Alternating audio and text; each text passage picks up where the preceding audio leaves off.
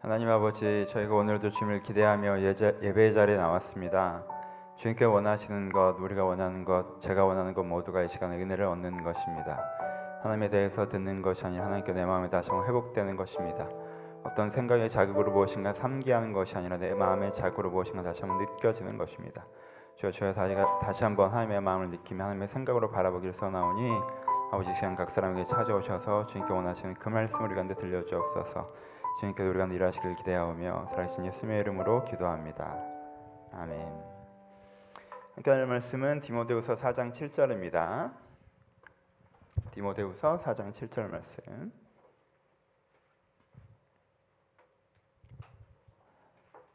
한 목소리로 같이 읽겠습니다. 시작. 나는 선한 싸움을 싸우고 나의 달려갈 길을 마치고 믿음을 지켰으니. 아멘. 한 번만 더 읽을까요? 시작. 나는 선한 싸움을 싸우고 나의 달려갈 길을 마치고 믿음을 지켰으니. 아멘. 안녕하세요. 아, 12월 이제 내일 모레 크리스마스입니다. 연말이 되면 한 해를 돌아보게 됩니다. 그렇죠? 살아가다 보면 삶을 돌아볼 여러 가지 기회들이 있는데 그것 중에 하나가 연말인 것 같습니다. 연말이 되면 한 해를 돌아보면서 내가 잘 살아왔나, 올 한 해가 괜찮은 삶이었나 하고 한번 돌아보게 됩니다. 돌아보는 것은 되게 좋은 것입니다. 그렇죠? 우리는 돌아보는 과정을 통하여서 나의 부족한 것들을 채우고 그리고 나의 좋았던 것들을 지킬 수 있습니다. 그래서 돌아봄에 대한 얘기를 하고 있는데, 근데 돌아봄은 근데 굉장히 신중하게 이루어져야 합니다.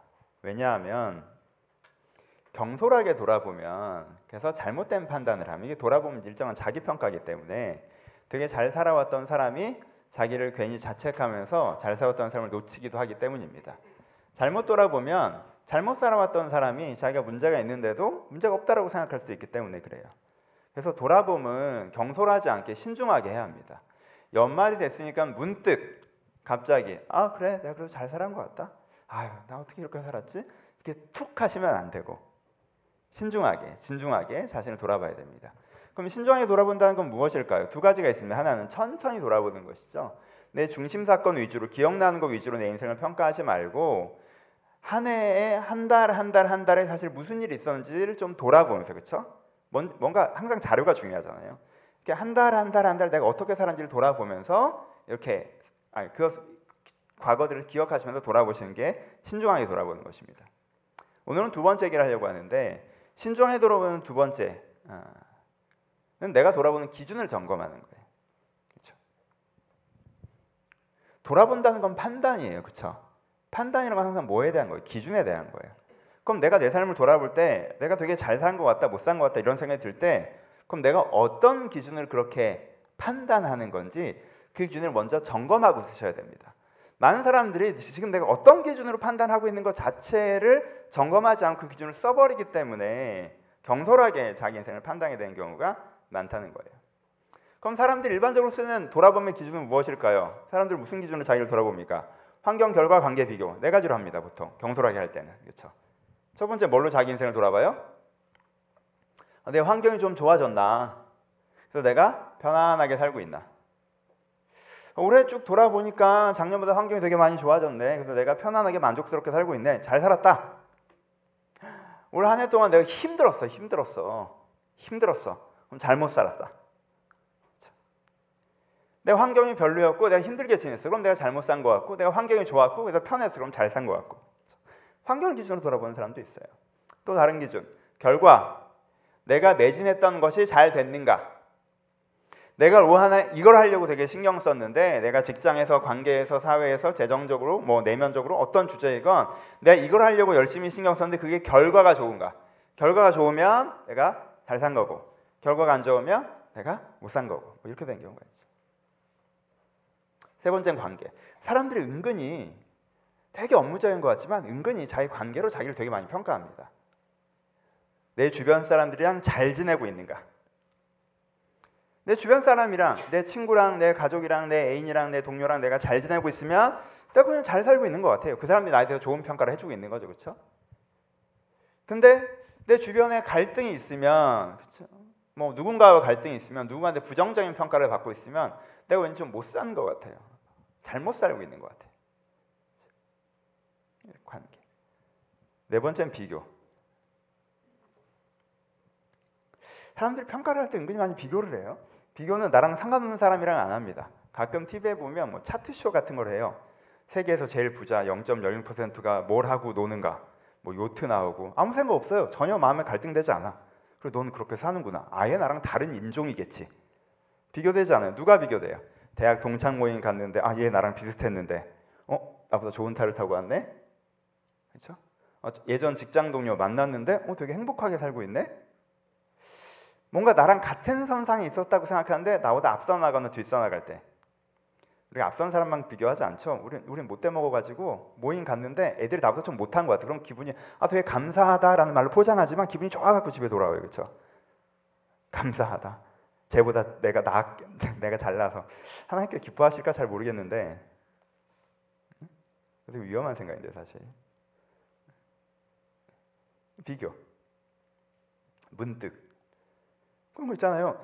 가끔은 아무 상관도 없는데 TV에 나오는 어떤 연예인이 나랑 동갑이라고 하니까 갑자기 비교가 돼요. 난 뭐하고 살았지? 이런. 사람들은 동일시가 생기면 비교가 되거든요. 그렇죠? 그래서 자기 인생을 평가해요. 환경 결과 관계 비교. 좋은 기준일까요? 맞을까요? 이 기준이. 여러분 삶을 돌아보시는데 이거 네 가지 기준 외에 다른 기준은 뭘 쓰십니까? 솔직히. 이거 네 가지 기준으로 돌아보시죠. 보통은. 그렇고 하지 마세요. 도움 안 돼요. 아 그래 한 해를 정리하면서 한 해를 돌아보자. 그래 난 동창들보다 잘 살고 있는가? 내가 결과가 좋은가? 사람들이 나를 좋아하는가? 내가 잘 먹고 잘 살고 있나? 내가 편한가? 좋은 영향이 있을까요? 예를 들어 봅시다. 오늘은 바울 얘기인데 바울이 한 분 아시죠? 오늘 보면 디모데후서예요. 디모데후서는 바울 후기에 감옥에서 바울이 썼던 편지예요. 자기 제일 아끼는 디모데에게. 이 편지를 썼던 이 편지를 쓰는 편지를 쓰는 바울이 우리가 일반적으로 쓰는 네 가지 기준으로 자기 인생을 평가한다고 한번 상상을 해봤어요. 오늘 그 얘기를 한번 해보죠. 앞부분에. 지금 이 편지를 쓰고 있는 바울이 우리가 쓰는 방식으로 자기 인생을 평가한다면 자기 인생을 어떻게 평가하게 될까요? 이미 말씀드렸죠. 바울은 지금 어디에 있어요? 감옥에 있습니다. 첫 번째, 바울이 자기를 환경으로 평가한다면 자기를 긍정적으로 평가할 수가 없겠죠. 지금 감옥에 있잖아요. 지금 감옥은요. 여러분 이전 감옥과 달라요. 바울이 투옥된 적이 여러 번 있었지만 이전에 감옥에 딱 들어갔어요. 그때 하나님께 어떻게 하셨어요? 찬송에 또 옥문을 열었다고. 감옥문이 탁 열렸어. 근데 안 나가요. 이렇게. 내가 간수장이 와서 막 자살하려고 하는데 죽지 마라. 내가 여기 있다. 아 전도하고 막. 그랬단 말이에요. 예전에는 감옥에 들어가면 막 옥문이 열렸어요.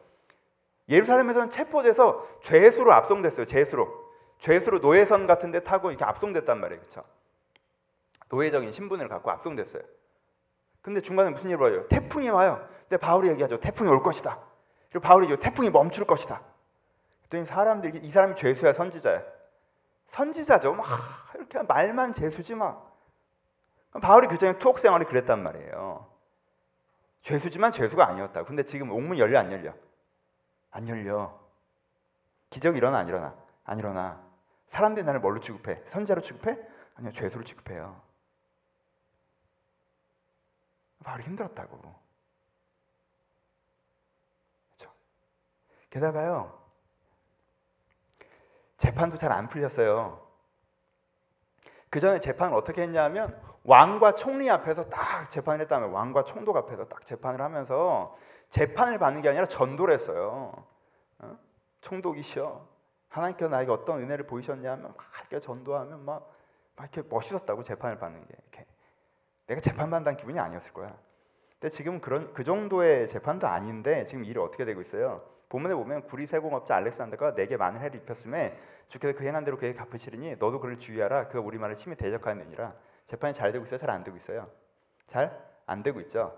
재판하는데 상대 쪽으로 나선 사람이 누구예요? 구리 세공업자 알렉산더예요. 왜냐하면 바울이 전도하면요. 전도에서 교인들이 많아지면 그 지역에 무슨 문제가 생겼어요? 한쪽 산업이 무너졌어요. 어떤 산업? 그 우상 만드는 산업이 무너졌단 말이에요. 그러니까 조각상 만드는 사람들, 세공업자들 이런 사람들이 생계가 문제예요. 원래 사람들이 생계 문제 생기면 목숨 걸고 달려들잖아요. 그렇죠? 그러니까 이 구리 세공업자가 바울 쪽의 일을 멈추게 하려고 이 재판에 목숨 걸고 달려든 거예요. 근데 어느 쪽이 유리한 것 같아요? 재판이. 바울 쪽에 불리하게 하려고 하는 것 같죠. 그렇죠? 왜요? 그가 우리 말을 심히 대적하였는데요. 그들의 논지와 그들이 펼치는 논지가 바울의 논지를 좀 더 압도하고 있는 거잖아요. 그렇죠? 바울이 그러잖아요. 얼마나 밀렸으면 해를 많이 입었다고 그러잖아요. 재판에 가서 얼마나 씹혔으면 해를 많이 입었어요. 게다가 내가 반격이 안 되니까 내가 해를 많이 입고 내가 할 수 없을 때 하는 거잖아. 주께서 갚아주실 거야 이거. 진짜 하나님께서 갚아주실 거야 이거 하고 있잖아. 그리고 너도 조심해라. 야, 걔 장난 아니더라. 재판이 잘 안 돼요. 그리고 추워요.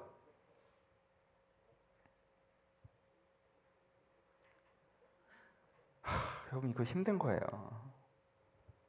내가 들어와 가부의 집에 둔 겉옷을 가지고 오고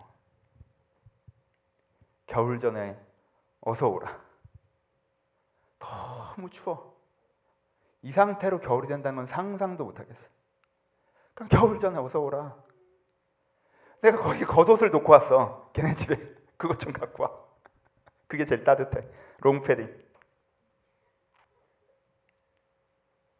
추워. 사람이요, 힘든 일이 생기고 일이 잘 안 풀리고 의식주, 생활이 힘들잖아요. 그럼 마음이요 쪼그라들어요. 그러면 내가 잘못 살고 있다고 생각해요. 근데 그런 식으로 자기 인생을 평가하잖아요. 그럼 바울도 지금 아, 내가 뭐라고 살았지? 이렇게 할 판이에요 지금. 두 번째, 바울이 일의 성과로 자기를 평가한다면 어떨까요? 일의 성과로. 바울은 고생은 했지만 성과로 하면, 여러분 성경에 바울의 책이 몇 권인데요. 바울이 세운 교회가 몇 권입니다. 성경에 바울이라는 사람의 이름은 역사에 그냥 쫙, 그렇잖아요. 얼마 전에 영화도 나왔는데 2000년이 지나고 바울이 알았을까? 내 감옥에서 누워서 2000년 뒤에 내 영화가 만들어진다고 생각하면 난 참을 수 있을 것 같아. 그래서 저 지구 반대편 한국 사람들이 여러분들 개봉한 줄도 모르는구나. 하여튼 있으면 그렇잖아요. 근데 바울이 그 순간에 자기 인생이 그렇게 성공적이란 걸 알아요? 바울이 뭐 하던 사람이었어요? 바울이 교회 세우고 사람 변화시키는데 인생 건 사람이죠. 그렇죠? 바울은 교회 세우고 사람 변화시키는데 인생을 건 사람이에요. 근데 지금 환경이 어떻게 돌아갑니까? 아시아에 있는 모든 사람이 나를 버린 이 일을 내가 안 하니 그 중에 부겔로와 호모게네도 있느니라. 아시아에 있는 모든 사람이 나를 버렸다. 아시아가 어디입니까? 바울이 첫 번째 전동에서 교회를 세운 곳들이에요. 그렇죠? 그 모든 사람이 바울을 버렸습니다. 내가 처음 변명할 때 나와 함께한 자가 하나도 없고 다 나를 버렸으나 내가 재판에 딱 섰더니 아무도 내 옆에 없어. 바울은 팀으로 활동했어요.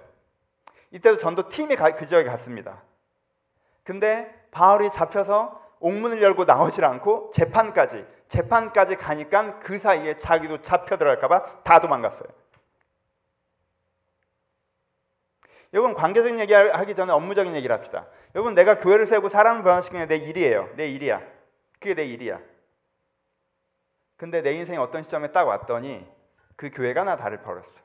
그 팀원들이 다 나를 버렸어요. 그러면 내가, 여러분 이게 상처보다 먼저 오는 게 뭔지 알아요?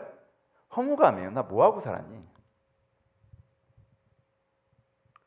나 뭐하고 살았니? 여러분 제가 목회 인생을 쓰고 있어요. 그렇죠?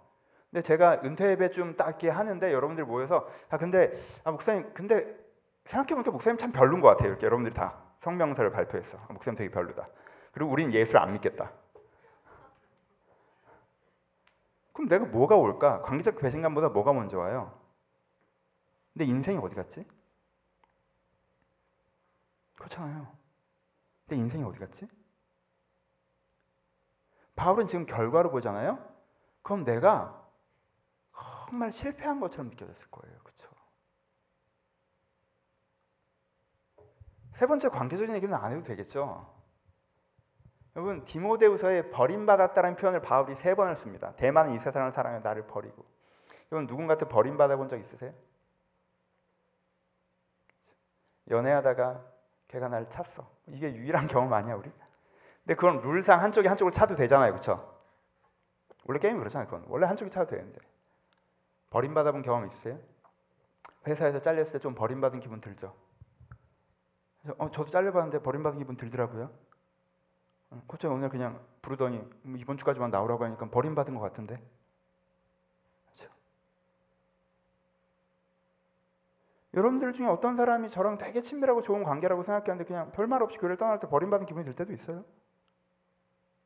내가 되게 별론가? 우리 교회 별론가? 그럼 그거랑 비교나 될 것 같아요. 이게 그럼 비교나 될까? 우리는 그 감정에 살짝 한 모금을 먹어본 거고 비교가 될 것 같아요. 이게 내가 세웠던 아시아의 모든 교회, 아시아에 있는 모든 사람이 나를 버렸고 나와 함께한 자가 하나도 없고 다 나를 버렸고 대마도 이 세상을 사랑하여 나를 버리고. 여러분, 사람이 살아가다가 어느 날 내 주변의 모든 사람이 나를 버리잖아요. 그럼 무슨 감정이 들까요? 내 인생 진짜 잘못 살았다고 생각하겠죠. 그 사람에게 썼던 모든 마음과 그 사람에게 썼던 모든 시간이 공중으로 사라져버리는 거니까. 네 번째, 비교. 이건 본문이 없어요. 그럼 100% 상상해 봅시다. 바울이 만약에 비교의 사람이라면 누구랑 비교할 것 같아요? 아까 얘기했죠. 비교는 비슷한 사람이랑 한다고. 바울이 그냥 이방인 중에 잘 먹고 잘 사는 누군가와 자기를 비교하진 않을 거예요. 그렇죠? 바울이 누군가 비교한다면 그 사람은 전 베드로일 거라고 상상합니다. 왜요? 바울은 이방인의 사도, 베드로는 유대인의 사도. 그렇다면 비교를 한다면 베드로랑 해야 되지 않겠어요? 레벨이 있지? 베드로랑 바울을 한번 비교해 봅시다. 바울이 감옥에서 이 추운데 이렇게 누워가지고 문득 베드로는 저런데 라고 비교라는 감정이 한번 든다고 생각해 보세요. 우리 레벨이어서. 베드로는 첫 번째, 바울은 오롯이 혼자 사역했어요. 베드로는 항상 아내를 데리고 다녔습니다. 바울과 베드로의 사역은 모두 순회 사역이었어요. 순회 사역의 가장 큰 적은 외로움이에요. 혼자 돌아다녀야 되니까 먼 길을 걸어야 된다고. 그때 무슨 기차 타고 다니는 게 아니잖아. 근데 그 먼 길을 걸을 때 베드로는 아내의 손을 잡고 걸어갔어요. 여보, 이번에도 장비 내려왔지? 그리고 다음 마을에 가서도 바울은 혼자 걸어가요. 열심히 가자. 또 복음을 전하고 또 열심히 가자. 여러분, 이거 삶의 질이 큰 차이인 거 아시죠? 하나님께서 바울은 혼자 부르셨고 베드로는 아내와 같이 부르셨어요. 여러분, 바울은 경제적으로 불안정했어요. 베드로는 경제로 안정적이었습니다. 바울은요, 자기 손으로 일을 해서 재정을 충당해야 되는 시즌이 많았어요. 어디 가서는 천막 만드는 일을 했고요. 어디 가서는 또 다른 일들을 했어요. 그러면서 그 돈을 벌어서 낮에는 그 돈을 벌고 저녁에 전도를 했단 말이에요. 일정 기간에는요, 교회 후원비로 교회에서 월급을 주셔서 그 돈 갖고 사역을 했어요. 근데 월급을 받고 사역하는 기간에도 바울이 먼데 돈을 받아라는 말을 자주 들었어요. 그래서 바울이 고린도서에 보면 바울이 빈정이 상해갖고 이 얘기를 하는 거예요. 그래서 우리가 알고 있는 거예요. 야, 베드로는 와이프까지 가로다니면서 돈 다 받는데 왜 나는 뭐 이렇게 얘기한단 말이에요. 엄청 짜증내요. 그렇잖아요. 근데 베드로는 월급이 따박따박 누구 것까지 감안해서, 가족이 있으시니까 나처럼 가족 경비까지 감안해서 나왔단 말이에요. 아무도 베드로한테 왜 돈 받아가냐고 한 적이 없어요. 세 번째, 바울은 비난받고 오해받으면서 사역했어요. 베드로는 존경받고 신뢰받으면서 사역했어요. 바울은 어디서 뭔가를 가르치고 나면 다른 사람들이 쫓아와서 그 사람을 잘못 가르치는 거야. 항상 오해받았어요. 그리고 바울은 자주 비난받았어요. 제가 왜 사도냐? 라고 비난받았어요. 근데 베드로는 바울이 성경 말씀을 근거로 왜 이방인에게도 전도를 해야 되는지 막 주구장창 얘기를 해도 사람들이 그 말을 안 믿고 오해하고 비판했어요. 근데 베드로는, 야, 내가 낮에 기도를 하는데 하늘에서 보자기가 하나 내려오더라? 이방인에게도 그렇게 해야 되나 봐. 그럽니까? 그 이방인에게도 하나님께 이런 상태야. 바울이 그 성경 말씀을 관통해서 설명해서 사람들이 계속 딴지를 걸었는데 베드로는 자기가 기도한 바람에, 야, 내가 이거 응답받았다 하면 게임 끝이에요. 신뢰받았어요. 수제자잖아. 바울은 전방에서 이랬어요. 막 가갖고 막 교회를 세우느라고 전도하고 무시당하고 막 이러면서 전방에서 이랬단 말이에요. 그럼 교회를 세워놓잖아요. 그럼 누굴 강사로 청빙해? 완전 교회가 이제 수제자 설교 한번 듣고 싶잖아요. 그럼 베드로를 강사로 청빙해요. 그럼 바울은 막 고생해서 교회 세워놓고 다른 적에 또 고생하러 가면 베드로가 쫙 와가지고 거기서 부흥에 인도해요. 그럼 사람들이, 와, 수제자님께서 오셨어. 막 뭐 상상이지만 얼추 근거는 다 있잖아요. 여러분 비교를 한다고 생각해 보세요. 나는 경제적으로 불안정한 상태에서 외롭게 무시당하면서 일해요. 쟤는 경제로 안정한 상태에서 사랑하는 사람과 인정받으면 일해요. 하나님께서 사도를 둘을 부르셨는데 유대인의 사도, 이방인의 사도라고 대표성을 갖는다면 쟤는 왜 저렇게 하고 나는 왜 이렇게, 이 생각이 들어 안 들어? 그래서 끄떡거리면 안 되는데 하여튼 들 수 있죠. 무슨 얘기인지 알고 싶은지 알겠어요?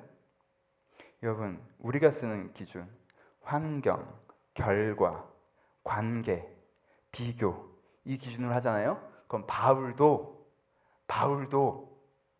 우울증과 자괴감에서 못 걸어나와.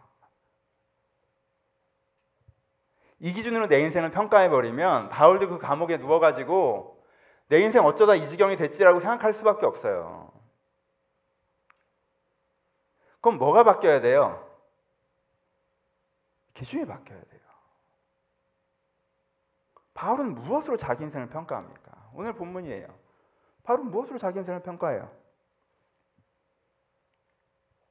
난 선을 싸우고 달려갈 길을 맞추고 믿음을 지켜. 먼저 톤을 봅시다. 선을 싸우고 나의 달려갈 길을 맞추고 믿음을 지켰으니 이 톤이 어때요? 바울이 베드로는 그랬는데 왜 난 이런 톤이 있어요? 자기 인생을 평가할 때? 하나님 왜 어쩌다 이렇게 너무 추워요? 이 톤이 있어요? 하나님 내가 했던 일이 너무 허무해? 이런 톤이 있어요? 없어요. 바울의 톤은 뭐예요? 난 너무 잘했어. 그래서 앞으로도 진짜 잘 될 거야. 바울이 이게 자기 인생 평가예요 지금. 난 너무 잘했어. 그래서 자부심이 느껴져요. 그렇죠? 난 너무 잘했어. 그리고 앞으로도 되게 잘 될 거야. 이게 자기 인생 평가예요. 이 감옥에서 이러고 있으면서. 왜요? 기준이 다르니까 인생을 평가하는. 바울은 무엇으로 자기를 평가합니까? 거꾸로 보는 게 더 좋아요. 믿음을 지켰으니 뭐예요? 내가 가져야 하는 마음을 가졌는가? 그게 바로 자기를 평가하는 기준이에요. 내가 가져야 되는 마음을 가졌는가? 달려갈 길을 마치고 내가 해야 할 것을 했는가? 이게 바울이 자신을 평가한 두 가지 기준이에요. 선한 싸움을 싸우고는 마찬가지예요. 반복이에요. 선한 싸움은 포션. 내가 선한 위치에 있었는가? 두 번째, 싸움을 싸웠는가? 내가 해야 될 것, 내가 싸워야 할 것과 싸웠는가? 그렇죠? 그러니까 같은 얘기란 말이에요. 그러니까 바울이 자기 인생을 평가한 두 가지 기준은 뭐예요? 바울이 자기 인생을 평가하는 기준은 내가 가져야 하는 마음을 가지고 해야 하는 일을 했는가가 자기를 평가하는 기준이에요. 이 기준이 맞아요. 왜요? 여러분 보세요. 우리가 일반적으로 쓰는 기준들을 아까 네 가지 얘기했는데요. 여러분 나에 대한 평가는 뭐에 대한 거여야 돼요? 나에 대한 거여야죠. 다시. 여러분 나에 대한 평가는 뭐에 대한 거여야 돼요? 나에 대한 거여야죠. 애들을 할 때 애가 이렇게 물병을 엎었어요. 근데 얘는 이걸 안 건드렸어. 근데 물병이 엎어졌어. 근데 얘를 혼내. 그럼 애가 억울하겠어? 안 억울하겠어? 억울하겠지, 그치? 전 안 건드렸어요. 아니 건드렸건 안 건드렸건 네가 제일 가까이 있으니까 네가 혼나. 이럴 수 없는 거잖아요. 세상 억울할 거야 아마. 그렇죠? 무슨 뜻이에요? 나에 대한 평가는 뭐에 대한 거여야 돼요? 나에 대한 거여야 돼요. 그렇죠? 그런데 여러분들의 환경과 여러분들의 결과가 오롯이 여러분들에게 달려 있습니까? 아니죠. 거긴 세상의 영향을 많이 받죠.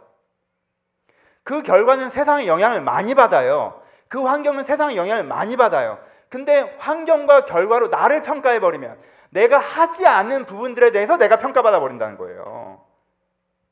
이건 비상식적이에요. 기본적으로 옳고 그름으로까지도 가지도 않고 이것 자체가 너무 비상식적이란 말이에요. 두 번째, 내가 타인과의 관계, 타인과의 비교.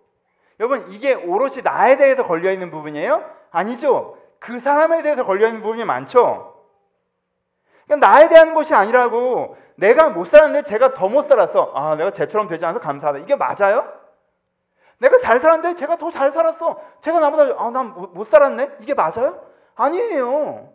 나는 쟤들인데 쟤가 나를 싫어해. 그럼 내가 잘못 산 거예요? 아니에요. 내가 잘못했는데 쟤가 나를 좋아해요. 그렇다고 내가 잘 산 거예요? 아니란 말이야.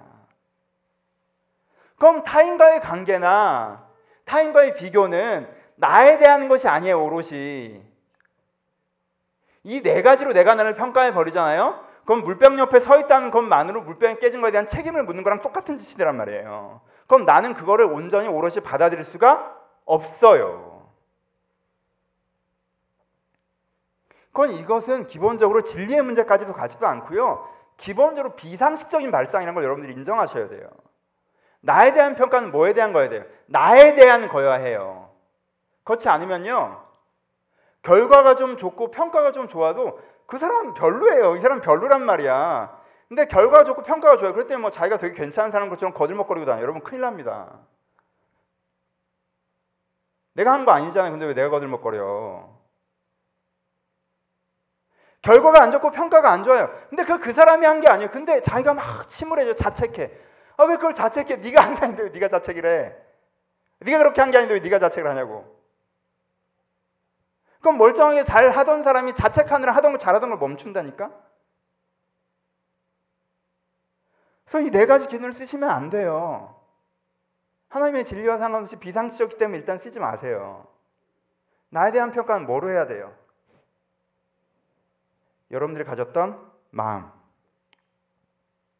여러분들이 살았던 삶, 내가 지켜야 할 마음을 지키고 살아야 하는 삶을 살았는가, 이걸로 평가하셔야 돼요. 물론 이 부분을 부정평가하셔야 되는 분들도 있습니다. 그렇죠? 어떤 분들은 이 부분을 부정평가하셔야 돼요.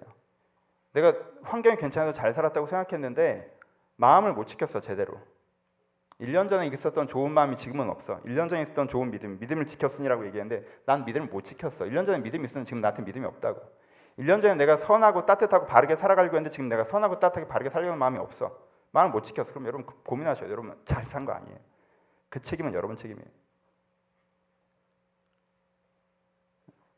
뭐 결과, 뭐 비교 이런 걸 하지 마시고 내가 지켜야 될 마음을 지키셨어요? 못 지키셨죠? 그건 여러분 책임이에요. 그거. 내가 살아야 할 삶을 살았어요? 내가 했어야 됐던 거예요. 그건 내가 살았어야 되는 삶이야. 내가 그렇게 살았어야 돼. 내가 아침부터 저녁을 그렇게 보냈어야 맞아. 그 시간들과 그 순간들 내가 그렇게 맞이했어야 돼. 근데 그렇게 맞이하지 않았어요. 내가 그것들을 낭비했어요. 함부로 대했어요. 놓쳐버렸어요. 놔버렸어요. 해야 할 것들을 하지 않았어요. 그럼 그거에 대해서 평가하셔야죠. 그거에 대해서 평가하셔야죠. 그거에 대해서 후회하셔야죠. 그걸로 까세요, 나를. 그런데 오늘은 좀 톤을 정해봅시다. 제가 보기에 한국 사람들은, 저를 포함해서 한국 사람들은요, 학교를 잘못 다녔어. 그래서 보세요, 네가 달려갈 길을 다 갔는지를 갖고 평가해라 라고 얘기하면 한국 사람들은 어디에 액센트를 두는지 알아요? 한국 사람 말에 어떨지 모르겠지만 우리는 이라고 표현해봅시다. 우리는 다에 액센트를 둬요. 내가 달려갈 길을 다 달려갔느냐, 100점이냐. 그래서 나한테 나쁜 부모 노릇을 해요. 애가 95점 받아왔더니 어휴, 너 근데 이거는 왜 틀렸니?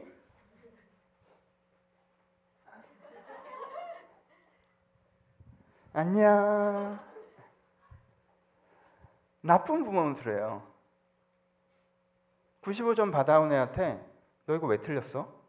야, 이것만 맞으면 100점인데 이걸 왜 안 했어?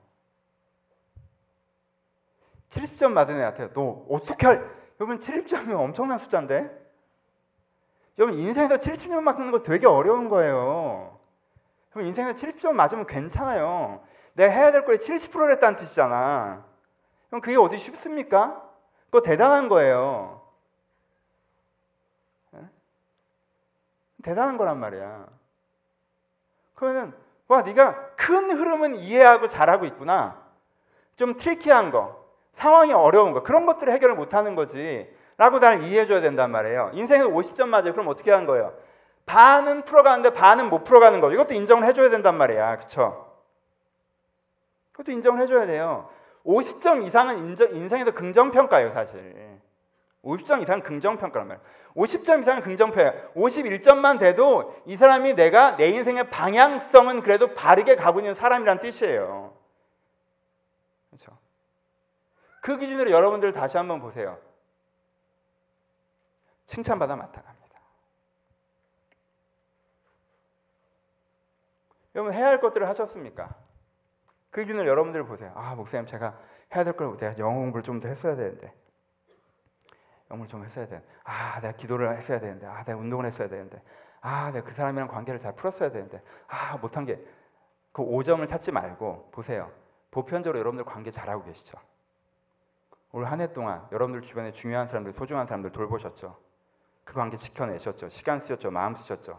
분주하고 힘들어도 한 달에 한 번은 만나려고 하셨죠? 힘든 얘기 들어주셨죠? 마음으로 챙겨주셨죠? 그래서 그 사람들이 여전히 여러분 옆에 있죠? 혹은 없더라도 상관없이. 그럼 올 한 해 동안 뭐 하셨어요? 그럼 올 한 해 동안 뭐 하셨습니까? 가산을 탕진하며 허랑방탕하게 사셨어요? 그럴 수 있는 시간과 기회와 돈이라도 있으면 좋겠네. 탕진할 가산이 있어야 말이지. 그 덕에 여러분들 뭐 하셨어요? 이 올 한 해 동안 여러분 뭐 하셨어요? 출근하셨죠? 여러분, 아침에 일어나서 가야 할 곳에 가서 해야 할 일을 하면서 여러분 인생의 대부분을 사용했어요. 자는 시간 빼고, 그렇죠? 그럼 여러분 잘 사신 거예요. 그럼 여러분 되게 잘 사신 거라고. 내가 아침에 일어나지 않고 가야 할 곳에 가지 않고 해야 할 걸 안 했으면 오케이, 그건 따로 얘기합시다. 근데 내 인생의 대부분의 나를 내가 일어나야 할 시간에 일어나서 있어야 할 곳에 있으면서 해야 할 일을 했다면 이건 잘 사신 거예요, 여러분. 그 쉬웠어요? 안 쉬웠죠. 아침마다 생각 많았죠, 그렇죠? 아침마다 생각 많았잖아. 5만 가지 생각이 들었잖아요. 그렇지 않아요? 저녁 때마다 답답했잖아. 왜 내일 이 짓을 또 해야 되니까. 낮에 힘들었잖아요. 견뎠잖아요. 그게 쉬워요? 그럼 쉽지 않아요. 쉽지 않아요. 잘했다고 되게. 내가 해야 할 것을 했다는 것에 대해서 자부심을 느끼지. 그거에 대해서 긍정평가하셔야 돼요. 심지어 여러분 어디까지 가셨습니까? 직장만 빠듯하게 다니기도 쉽지 않은데 그거 끝나고 뭐예요? 그거 끝나고 또 내가 미래를 준비하느라 뭘 또 하고, 인생의 의미를 돌아보느라 또 뭘 하고, 또 하나님을 기억해서 뭘 또 하고, 사람들을 기억해서 뭘 또 하고. 여러분 그렇게 했잖아요. 그럼 그거에 대해서 내가 나를 평가해 줄 수 있어야 돼요. 여러분들의 삶 중에 해야 할 것을 하지 않았다. 오케이, 그 몇 프로나 될 것 같아요? 50%예요? 그럼 생활이 안 될 텐데. 가산이 있나 보다. 탕진할, 축하드려요. 하지만 그게 아니라 내가 아침에 일어나서 가야 할 곳에 가서 해야 할 것을 했다면 그것들은 여러분들 자부심을 가져야 돼요. 그거에 대해서 많은 사람들이 어떻게 평가합니까? 비교 평가하죠. 아유, 저보다 더 열심히 사는 사람들도 있는데요. 뭐 저희 교회도 그런 친구 하나 있어요. 저를 항상 불편하게 하는. 제가 그 친구를 신방하고 돌아오면요, 집에 못 가요. 다시 교회로 돌아와요. 아, 내가 여기서 퇴근하면 사람이 아니다 막 그래가지고 너무 열심히 살아. 부담스러워 죽겠어. 주 7일 출근하고 너무 부담스러워. 그 사이에 중국어 배우고 너무 부담스러워. 너무 열심히 살아. 나보다 훨씬 열심히 사는 사람에 대해서 난 더 비교잖아요. 아, 목사님 다들 하는데요. 그게 겸손이에요? 그거 비교예요. 다들 한다고 내가 하는 거 안 힘들었어요? 내가 하는 게 잘한 게 아니에요? 아니요, 내가 한 것도 잘한 거, 내가 한 것도 힘들었어요. 비교하지 마세요. 아, 그래봐야 제가 모아놓은 돈도 없고 결과. 아, 그거 하느라 그냥 힘들고 재미도 없는데 그냥 꾸역꾸역 한 거예요. 환경. 사람들이 인정해주지 않아요, 관계. 그럼 내가 잘하고 수고한 일에 대해서 내가 비교하고 환경으로, 결과로, 관계로 내가 평가해서 별거 아니라고 만들어버리니까 그걸 해나갈 힘을 잃어버리는 거예요. 힘들게 했는데 별거 아니라고 하면 그게 하기 싫어지거든. 내 95점을 맡았는데 엄마가 이 5점짜리는 왜 틀렸냐고 얘기하면 그럼 앞으로 네가 해라라는 생각이 든단 말이야. 내가 내 인생에 정말 잘했는데 그거에 대해서 내가 그런 식으로 비교하고 판단하고 결과만 그래버리면 해나갈 힘을 잃어버리죠. 그러니까 그러지 마세요. 그렇게 여러분들이 하루하루 했던 노고를 폄하하는 건 스스로를 함부로 대하는 거예요. 아, 내가 달려갈 길을, 오케이, 다 뺍시다. 다 달려가는지 모르겠지만 내가 달려가야 하는 길을 달려왔구나, 올 한 해 동안. 그럼 잘한 거예요.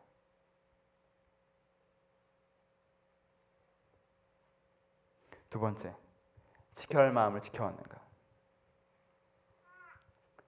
전 여러분들이 여기 앉아있다는 사실만으로도 여러분들이 믿음을 지켰다라는 거고 지켰다고 생각합니다. 그렇지 않습니까? 12월 다음 주가 마지막 주인데, 그렇죠? 이 자리에 앉아있잖아요. 여러분, 52주 동안 여러분들이 이 자리에 앉아있는 게 쉬웠어요? 쉽지 않았어요. 중간에 분명히 여러분들 신앙적인 위기가 있었어요. 마음이 메말라질 때도 있고, 기도가 안 될 때도 있고, 하나님이 멀리 보일 때도 있고, 오래 쉬었던 기간들도 있고, 교회로 옮기신 분들도 있고, 그렇죠? 내가 그런 과정이 있었는데 그 과정에서 내가 다시 좀 그래도 하나님을 붙잡아 보려고 하고 고민하고 계속 예배 가기로 선택하고 하나님을 붙잡고 성경을 들여다보고 사금의 시간을 시작하고 수련회에 참석하고 그런 선택, 어색하지만 불편하지만 힘들지만 그런 선택들을 해나가는 게 여러분들 지금 믿음을 지키고 있게 한 거예요. 그렇죠? 여러분, 믿음은요, 무슨 책장에 책을 꽂아놓는 것처럼 한번 거기 꽂아놓으면 계속 거기 있는 게 아니에요. 믿음은 바깥에 있는 화분처럼 얘 잎사귀 괜찮은지 계속 쳐다봐주고 물도 한 번씩 주고 이렇게 햇빛도 쬐어주고 해야지 그게 살아있는 거란 말이에요. 믿음은 생물이란 말이에요. 그러니까 여러분들이 믿음을 지금까지 지켜내고 계십니까? 그럼 여러분들이 1년 동안 믿음을 돌봤다는 거예요. 거기에 대해서 자부심을 가지세요. 내가 믿음이 엄청 좋으냐, 그렇게 95점 하지 말고 그냥 믿음이 있는 거, 믿음을 지킨 거, 내가 선한, 여러분들이 좋은 마음을 갖고 계신 거예요. 여러분들이 여전히 바르게, 따뜻하게, 성실하게 살아가려고 하십니까? 이게 너무너무 어려운 건 거 아시죠? 환경은요, 계속 일정한 자극을 줘서요 우리 마음을 녹슬게 해요. 그래서 나이를 먹을수록요 바르게, 따뜻하게, 성실하게 살아가고자 하는 그 순진하고 순수한 마음이 사람들이 사라집니다. 그렇죠? 내 이익에 따라서, 그렇죠? 내 유익에 따라서 게으르게 그렇게 살고 싶어요. 근데 내 안에, 아니야, 난 그렇게 살고 싶지 않아. 내가 바르게 살고 싶고, 난 따뜻하게 살고 싶고, 난 성실하게 살고 싶어 하는 그 오로산 마음이 여러분들 지켜졌잖아요, 있잖아요. 그럼 여러분들이 그 시간들 속에서 여러분들 마음이 녹슬지 않게 여러분들 것들을 가꾼 거예요. 그럼 많은 사람들이요, 이것도 비교치여서 좋은 표현은 아니지만 많은 사람들이 마음을 잃어버리고 믿음을 잃어버립니다. 인생의 골목에서 어디서 왜 잃어버렸는지도 모르고 툭 마음을 잃어버려요. 그래서 지금 계시록에도 말씀하죠. 너희가 첫사랑을 버려놓으라, 에베소 교회에게. 어디서 떨어뜨렸나 생각해보고 다시 가서 주워오라고 그러잖아요. 그렇죠? 왜요? 에베소 교회가 마음을 잃어버렸으니까. 인생의 어느 골목에서 어떤 환경을 지나가다가 자기 마음을 잃어버렸단 말이야. 그래서 전혀 다른 사람들에서 살아가고 있어요. 근데 본인들은 몰라. 이런 사람이 한둘이냐고요. 내 인생에 이런 일이 벌어질 수 있었다고요. 근데 내가 그 마음을 지켰어요. 여러분, 내가 마음 지켰고 해야 할 거 했잖아요. 그럼 잘 사는 거야. 뭘 더 어떻게, 뭘 더 얼마나. 여러분, 내가 마음을 지켰고 해야 할 것을 했잖아요. 그럼 잘 사는 거예요. 그거에 대해서 내가 뭘 해야 돼요? 긍정평가를 할 줄 알아야 돼요. 그거에 대해서 내가 자부심을 가질 수 있어야 돼요. 어떤 분에서 여러분들이 부정평가를 해야 됩니까? 결과, 평가, 비교 이런 거 하지 마시고, 환경 이런 거 하지 마시고, 뭐에 대해서 내가 부정평가해야 돼요? 내가 해야 될 거 안 한 거, 내가 마음을 지키지 않은 거, 이건 내가 부정평가해야죠. 하지만 여러분들 대부분은요, 여러분들이 가져야 되는 마음을 지켰고 해야 할 일을 했어요. 얼마나 잘했는지 70점, 60점, 50점, 40점, 뭐 점 차이가 있겠지만 40은 좀 문제가 있어요. 찾아와요. 60점 이상은 잘한 거란 말이에요. 내가 그걸 느낄 수 있어야 돼요. 내가 그걸 누릴 수 있어야 돼요. 이 말씀 마무리합시다. 이 큰 오해를 풀고 갔으면 좋겠는데, 하나님이 지금 여러분들을 어떻게 바라보고 있을 거라고 생각하십니까?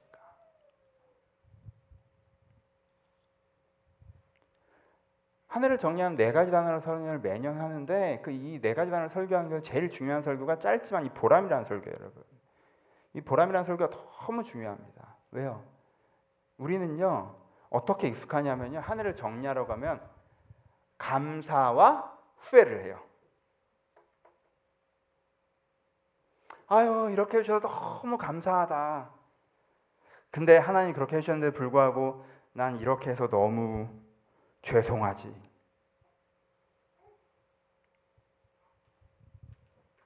여러분, 이 감사와 후회의 그림에서만 하나님을 보면 하나님 어떤 하나님이에요? 하나님 어떤 하나님이에요? 넌 진짜 넌 손이 많이 간 스타일이야. 그치? 난 너한테 계속 이렇게 해주는데 넌 계속 나한테 미안한 짓을 하네. 내가 하나님이 나한테 이러고 있다라고 생각하게 돼요.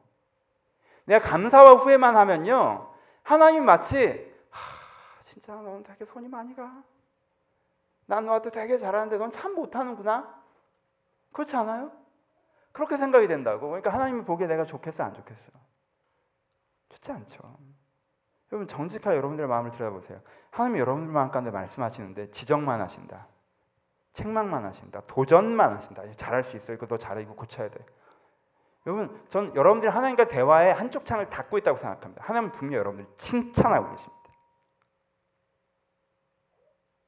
여러분들 매일 출근한 것에 대해서, 있어야 할 자리에 있었던 것에 대해서, 해야 할 일을 했던 것에 대해서, 지켜야 될 마음을 지켰던 것에 대해서 하나님 여러분들을 칭찬하고 계십니다. 잘해도 착하고 충성되죠. 바울이 그 칭찬을 들었기 때문에 이렇게 얘기하는 거예요. 내가 선한 싸움을 싸우고 달려갈 길을 갖추고 믿음을 지켰으니, 내가 이 바닥에서 춥고 한기가 올라오고 내가 재판이 잘 안 풀리고 사람들이 날 배반하고 날 버리고 떠나가는 상황에서 내 인생에 이런 꼴이니까 내 인생이 실패한 것 같이 느껴지는 그 순간에서 하나님께서는 그의 인생을 칭찬하고 계시니까 잘해도 착하고 충성대종아, 네가 해야 할 거라고 지켜야 될 마음을 지키고 있고, 오늘도 네가 나를 원망하기보다 오늘도 이 믿음을 지키고 있는 거에 대해서, 이 상황이면 이 믿음이 흔들릴 수밖에 없는데, 그러면서 오늘도 네가 나의 해야 될 걸 하고 있는 것에 대해서 막 교회들을 중보하고 편지를 써내려가고. 여러분, 바울은 자기의 인생이 지금 되게 쓸데없는 인생으로 낭비되고 있다고 생각했겠죠. 이건 거기서 쓴 책을 우리가 읽고 있어요. 그렇죠? 바울이 우리가 있는지 알았다면 이렇게 추웠다는 얘기는 안 썼을지도 몰라. 약간 폼 잡았을 거야. 그렇지? 안 춥다는 듯이. 바로 그걸 더 들었을 거라고 저는 상상해요. 여러분들 그걸 들으셔야 돼요. 하나님의 칭찬하시. 하나님께서 올해 여러분들의 어떤 부분을 수해, 지난주 고치길 바라십니다. 올해 여러분들의 어떤 부분을 하나님께서 고치길 바라세요. 분명히. 야, 이건 이렇게 하는 게 더 좋아. 너 이렇게 해서 후회되잖아. 이렇게 해서 잘못됐잖아. 이건 바꿔봐, 이건 고쳐봐 라고 하나님께 분명히 여러분들을 지적하실 거예요. 책망이 아니라 지적하세요. 고치라고. 이걸 이렇게 바꿔보라고. 지난주 설교가 그거였죠. 근데 하나님께서는 그것보다 훨씬 더 많은 분량에 여러분들 칭찬하십니다. 여러분, 이 사운드를 들으셔야 돼요. 하면 칭찬을 잘 못 들어보신 분들 귀를 여십시오. 이 세미한 소리를 들으세요. 여러분, 칭찬하십니다. 매일 아침 일어난 여러분들을, 매주 예배 달려온 여러분들을, 기도의 자리를 그래도 찾아온 여러분들을 함께 여러분들 칭찬하십니다. 믿음을 지키는 여러분들을, 선한 마음을 지키는 여러분들을 함께 칭찬하십니다. 그걸 들으셔야 돼요. 그걸 들을 때 우리가 그것으로부터 오는 자부심, 그 자부심으로 내 삶을 지켜나갈 수가 있습니다. 말씀 마칩시다.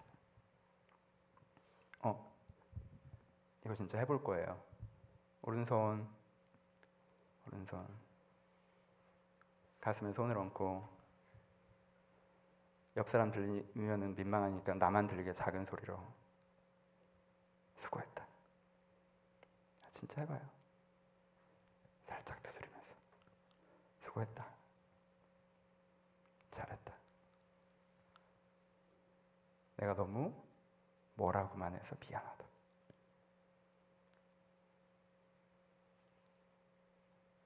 작은 소리로 해보라니까. 속으로 하지 말고 진짜 내가 나에게 수고했다, 잘했다, 내가 너무 뭐라고만 해서 미안하다.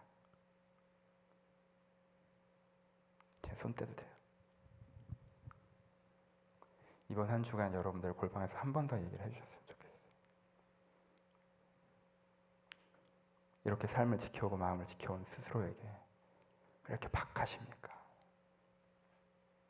그러지 마시고 내가 나에게 수고했다고, 잘했다고, 더 잘하라고 한 얘기인데 너무 뭐라고만 해서 미안하다고 그렇게 얘기해 주셨으면 좋겠어요. 그리고 하나님이 여러분들에게 그렇게 얘기하고 계신 거 들으셨으면 좋겠어요. 하나님께 여러분들에게 수고했다고, 잘했다고 그렇게 얘기하고 계십니다. 하나님이 그 격려를 들으시고 내가 잘해낸 것에 보람을 느끼시고 그것을 말로 자부심을 가져서 그 힘으로 여전히 더욱더 잘해나가셨으면 좋겠습니다. 내가 하지도 않은 걸 가지고 비교하며 결과로, 관계로, 환경으로 내가 하지도 않은 것을 가지고 나를 평가하게 멈추시고, 내가 내 마음을 지켰는가, 내 삶을 지켰는가, 내가 그래도 잘 지켜왔구나, 그렇게 생각할 수 있다면 지금보다 훨씬 더 가볍고 뜨거운 마음으로 삶을 살아내실 수 있을 것입니다. 2019년 얼마 남지 않았는데 이것으로 새롭게 준비하시기를 주님의 이름으로 축원합니다. 같이 기도하시겠습니다. 뒤에 불을 좀 꺼주시고요.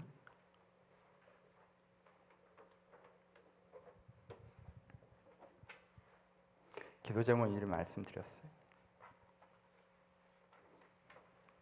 여러분 스스로에게 먼저 고백하셔도 좋을 것 같습니다. 수고했다고, 잘했다고, 내가 뭐라고만 해서 미안하다고.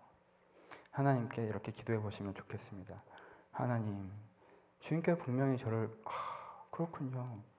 주님께 분명히 저를 칭찬하고도 계실 텐데, 칭찬이 훨씬 더 많을 텐데, 제가 하나님께서 나를 책망하고 계시다고만 들었다면, 조언하고 계시다고만 들었다면 주의 귀의 한쪽이 닫혀진 것 같습니다. 주의 귀를 여셔서 하나님께 주시는 그 칭찬을 내가 듣게 하여 주옵소서. 내 잘하고 있음을 주님께 기뻐하심을 내가 보게 하여 주옵소서. 그것으로 새 힘 얻기를 소원합니다. 새 힘 얻기를 소원합니다. 이 말씀을 가지고 한번 같이 묵상하며 고백하며 기도했으면 좋겠습니다. 기도하겠습니다. 하나님 아버지, 하나님 아버지, 수고하고 수고한 한 사람 한 사람을 주님께 위로하여 주옵소서. 아버지, 수고하고 수고한 한 사람 한 사람을 주님께 위로해 주시옵소서. 하루하루 매일 아침 다시 고단한 몸을 깨우고 내가 있어야 할 자리로 걸어가 해야 할 일을 했던 이 한 사람 한 사람을 주님께서 위로하여 주옵소서. 격려하여 주옵소서. 수고하였다 나의 착하고 충성된 종, 수고하였다 나의 착하고 충성된 종, 수고했다 착하고 충성된 종. 하나님께 이들을 격려하여 주옵소서. 하나님께 이들의 수고를 알아주시옵소서. 이들의 노고를 알아주시옵소서. 이러면 성실하게 하나님 앞에서 살아오는지 아버지, 하나님께 이들을 알아주시옵소서. 아버지, 이들의 결과로 나를 보기를 멈추게 하여 주옵소서. 이들의 비교로 나를 보는 것을 멈추게 하여 주옵소서. 그것은 나중 문제예요. 내가 하나님께서 어떻게 지금 살고 있는지, 내가 성실하게 살아온 그 걸음 앞에서 내가 자부심을 느끼고 감동을 느끼고 하나님 앞에 고백하게 하여 주옵소서. 아버지, 이들을 격려하여 주옵소서. 아버지, 이들을 위로하여 주옵소서. 아버지, 이들을 격려하시고 이들을 위로하여 주옵소서. 하나님께서 이들의 피곤한 일상 가운데 함께 하셔서 무엇이 헛되지 않도록 한번 보셨으면 좋겠습니다. 주님 아버지, 내가 나와 불화하고 있는 자리 있다면, 스스로를 책망하게 바빠 위로하지 못하고 있는 사람들이 있다면 그 가운데서 함께 하셔서 내가 나에 대한 위로자가 되게 하시고, 내가 나에 대한 격려자가 되게 하시고, 내가 그저 피곤한 삶을 견뎌내고만 있는 것이 아니라 내가 나에게 잘하고 있다고 얘기하고, 아버지, 내가 잘 살아간다고 고백하고 하나님과 함께 걸어갈 수 있도록 저자를 도와주옵소서. 아버지, 주님께서 저를 돌보시길 소원합니다. 아버지, 주여 저를 돌보시옵소서. 하나님, 주여 저를 돌보시옵소서.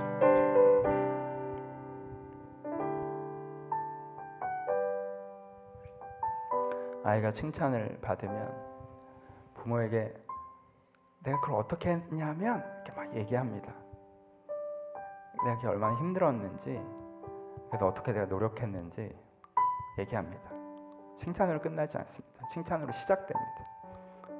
하나님께 여러분들을 칭찬하신다고 느끼신다면 여러분들 그 얘기를 하나님께 할 수 있어요. 하나님, 제가 매일 아침 출근하는 거 정말 힘들었습니다. 사실 그 직장에서 견디는 거 정말 힘들었습니다. 정말 힘들었습니다. 근데 제가 마음을 이렇게 고쳐먹고 이렇게 했어요. 하나님, 하나님께 자랑하셨으면 좋겠어요. 하나님께를 들어주십니다. 그리고 수고했다고 하십니다. 그래, 너 정말 멋있었다고 하시고 그 얘기를 할 수 있었으면 좋겠습니다. 여러분 오랫동안 걸어오는 그 노고를 하나님께 고백했으면 좋겠어요. 하나님, 내 직장생활에서 이런 고단함이 있었지만 내가 이러했습니다. 내 관계에서 이런 어려움이 있었지만 내가 이렇게 했습니다. 내 신앙에서 내가 이런 부분이 있습니다. 이렇게 했습니다. 하나님, 그래서 지금 내가 그래도 이만큼 가지고 있는 것 같습니다. 하나님께 고백하며, 하나님 제가 이렇게 잘했습니다. 제가 이렇게 잘했습니다. 주님께서 기뻐해 주시옵소서. 여러분들이 있었던 노고를 함께 고백하며 우리 자로 한 번만 더 기도하기를 소원합니다. 기도하겠습니다. 하나님, 한 해 동안 성실하게 걸어야 될 길을 걷고 달려야 될 길을 달리며 지켜야 될 마음을 지키고 이 자리에 껴준 한 성도 한 성도를 주님께서 칭찬하여 주시옵소서. 주님께 기뻐하심이 주님의 칭찬 이들의 영혼에 들리게 하여 주옵소서. 내가 비교하느라 결과를 보느라 내 환경을 보느라 다른 사람의 소리에 귀 기울여서 내가 해낸 것들을 별거 아닌 것처럼 봤던 오해들에서 걸어나오게 하여 주옵소서. 주님께 주시는 그 칭찬을 듣고 격려를 듣고 이를 다시 한번 셈을 얻기를 소원합니다. 그래서 주 말씀 향하여 주 영광 향하여 다시 한번 달려갈 수 있는 사람들이 되기를 소원합니다. 이들 가운데 찾아오셔서 이들을 위로하시고 이 한 해 마무리하는 시간에 후회만 집중하는 것이 아니라 보람을 더욱 느끼며 하나님 앞에 굳은 발로 설 수 있도록 한 사람 한 사람 가운데 주께서 말씀하여 주옵소서. 주님께서 더 깊은 은혜로 이번 한 주간에 동행해 주길 소원하오며 이제 우리 주 예수 그리스도의 은혜와 하나님 아버지의 사랑하심과 성령님의 교통하심이 하나님과 함께 하나님 열심히 걸어온 열심히 달려온 마음을 지켜낸 한 사람 한 사람 가운데 이제부터 영원토록 함께 있을지어다. 아멘.